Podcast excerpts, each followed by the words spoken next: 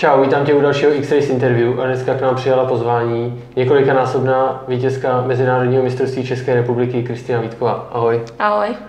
Tak Kiki, řekni nám prosím tě, jak se holka jako ty dostane k motokrosu? No jednoduše, eh, táta jezdil off-road maraton s Martinem Macíkem, dělal tam mechanika a navigátora. No a brával mě sebou na závody a všechny ty děti tam měly čtyřkolku, motorku, no a já nic a trošku jsem se nudila. No a tak jsem do táty tak dlouho hučila, aby mi koupil motorku, až pak jednou přišel Ježíšek. Přišel Ježíšek a jakou motorku ti přines, uh, si to pamatuješ? Přines mi Malaguty 50, takže to byly moje začátky. A začínala si na ní jakoby se učit na motorce, trénovat, nebo už tě jakoby posílal třeba i zkusit si závod někde mezi těma dětma? No tak táta měl v plánu jenom to, že se naučil na motorce, že až si udělám papíry na motorku, tak abych na té silnici věděla co a jak. A myslel si, že to utichne, bohužel to jako neutichlo a já jsem pak začala prudit, že chci na závody a tak jsme vyjeli na jeden závod offroad maratonu. Po pár letech jsem dostala jinou motorku, tak už jsme šli na motocross. No a... V kolika letech přibližně si začínala s tím motokrosem závodit? Uh, 2007 jsem měla své první závody.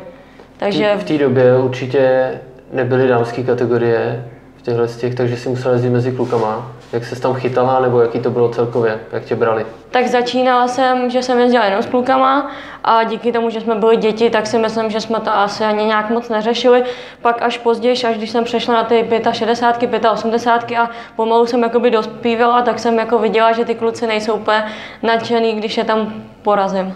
A dosahovala si tam i nějakých výsledků pódiových, nebo takhle mezi těma klukama jako v juniorkách, to máme myslím? Uh, já jsem třeba juniorskou republiku nikdy nejela. Uh-huh. Teď uh, díky tomu, že nás Velké republiky dali k juniorům, tak si to konečně vyzkouším. Ale jezdili jsme takový ty obyčejný závody, jako je speedcross, v Sedličanech, na Slapech.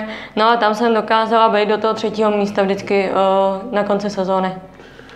Měla jsi nějaké zranění, které by tě v tomhle rozletu přibrzdilo? No je pravda, že jsem hodně padala, ale většinou to vždycky byl nějaký otřes mozku nebo tak něco.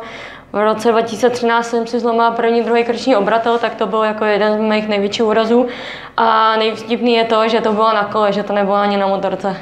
Jak dlouho jsi kvůli tomuhle stála? Jak dlouho jsi to léčila? Uh, tři čtvrtě roku. Tři čtvrtě roku, takže návrat byl takový složitější asi. No, bála jsem se, že jo, jestli to vůbec půjde, ale dodržela jsem to, co mi řekl pan doktor a první trénink jsem jezdila, ani jsem neskákala a pak říkám tati, tak co, už myslíš, že můžu skočit? A no tak to zkus. No tak jsem to zkusila, skočila jsem lavici, říkám tati, to nebolí, je to super. Dobrá, a kdy jsi teda začala jezdit Mezinárodní mistrovství České republiky ženy? V jakém to bylo roce přibližně? Uh, byl dámský pohár, to vymyslel Pavel Malý. Bylo to při Meteor Cupu a ten jsem měla v roce 2009. Už jsem zmiňoval, že jsi několika násobná mistrně České republiky. Řekni, kolika násobná mistrní jsi a kolik těch seriálů už si vlastně teda odjela za tu svoji dobu? Tak jsem dvojnásobná mistrně republiky, vlastně v, le, uh, předešlý sezóně jsem to obhájila a republiku jezdíme od roku 2014. Vlastně uh, 2013 na pod, no, v zimě jsem si zlomila obratle, 2014 někdy v září jsem měla první republiku a od té doby jsem snila o titulu. Jak moc velký podíl má na tom tvým vítězství Jirka Čepelák? No tak rozhodně velký. 2016 eh, jsem udělala vícemistrně republiky a přišla mi nabídka od Jirky Čepeláka, jestli bych to u něj nechtěla zkusit. Tak jsem z KTMky přesedla na Yamahu a začala jsem u něj.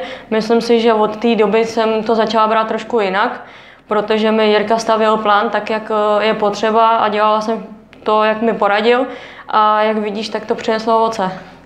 Super. A teďka si teda momentálně přišla do Quay Racing týmu. Jaký byl ten přechod? Eh, Quay Racing si tě zavolal nebo jsi vyhlídla nějak ten tým? Jak tohle to funguje, jakoby ty přechody mezi těma týmama? Je to o té domluvě těch týmů nebo i ten jezdec tam má hlavní slovo? Tak eh, u Jirky jsem byla čtyři roky, za což mu jsem hrozně moc vděčná, ale chodila jsem do práce, do toho jsem jezdila motocross, takže to není úplně jako jednoduchý. A hlavně já, když něco dělám, tak to chci dělat pořádně. Takže jsem se snažila v práci to dělat pořádně, na motorce to dělat pořádně a bylo toho na mě prostě moc.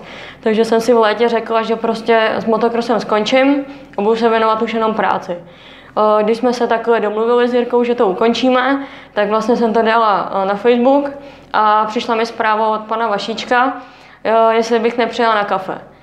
No a dostala jsem tam takovou nabídku, že ta se neodmítá. Dala jsem výpověď v práci a vlastně teď s klukama se připravujeme na sezónu. A já jsem za to hrozně moc vděčná, protože se konečně budu moc připravit na 100%.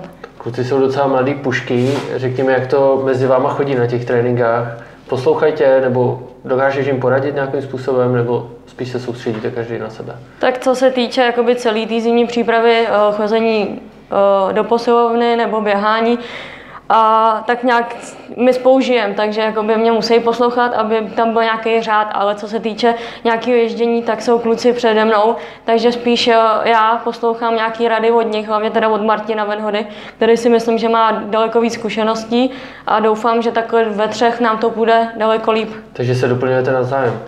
A jak to funguje, nebo už si to nakousla, jak funguje ten trénink? Určitě to není jenom jízda na motorce, tak co všechno jako absolvujete, abyste byli jako v top formě?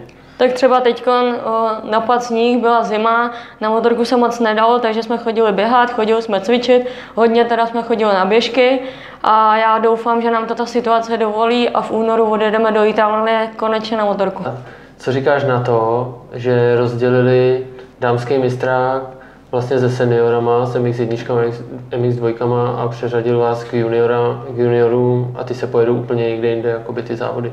Tak eh, rozhodně jsem nebyla nadšená, protože samozřejmě ten seniorský mistrák eh, je daleko víc vidět, je to i v televizi a ty sponzoři na to slyšejí víc než na juniorský mistrák, ale jak já říkám, jako stejně s tím nic nenadělám, můžeme být vůbec rádi, že nějaká dámská kategorie je a můžeme mezi sebou poměřit síly. Super. A co se týká těchto závodů, chystáš se teda i na jiné závody, než jsou v České republice? Tak eh, já mám v plánu obě celé série mistrovství světa a celé série mistrovství republiky a uvidíme, jestli se tam najde nějaký volný víkend, co se týče nějaký mistrovství Evropy nebo německého mistráku. Prostě uvidíme, necháme to situaci hlavně. A jak jsou obsazený tyhle ty závody, vidíš tam, že bys mohla mít i nějakou jakoby dost velkou šanci dostat se na ty pódiové umístění nebo spíš na ty bodové? Co se týče mistrovství světa, tak tam určitě na pódium nemám, ale byla bych hrozně ráda, kdyby v každém tom závodě dokázala bodovat. A myslím si, že když řeknu do nějakého 15. místa, takže je to docela reálný. Jak máš plán objíždět ty závody? Je to přece jenom to není jakoby úplně kolem České republiky, jezdí se, vím, hmm. tam Turecko třeba, takovýhle Řekni mi, jak to je, jedete tam autem všichni, nebo posílají se motorky, letíte letecky, jak tohle funguje, jakoby to cestování do těch zemí, které nejsou úplně nejblíž?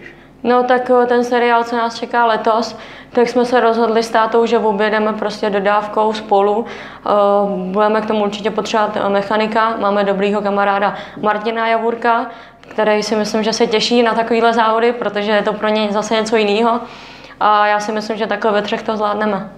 Co se týká teda uh, těch strojů, dokáže si udělat něco sama na té motorce, nebo to přenecháváš jako lidem, co tomu spíš rozumějí? No, tak to se hodně zasmějete, protože já umím mm, nalej benzín, uh, namaz řetěz, uh, vyměnit filtr, ale samozřejmě teď, no, jak jsem doma, nemusím chodit do práce, tak občas koukám na kluky v garáži, co dělají a samozřejmě bych byla ráda, kdyby se to naučila to o trochu víc, protože si myslím, že je to pěkná ostuda, že to neumím, no, ale já si myslím, že to dopiluju.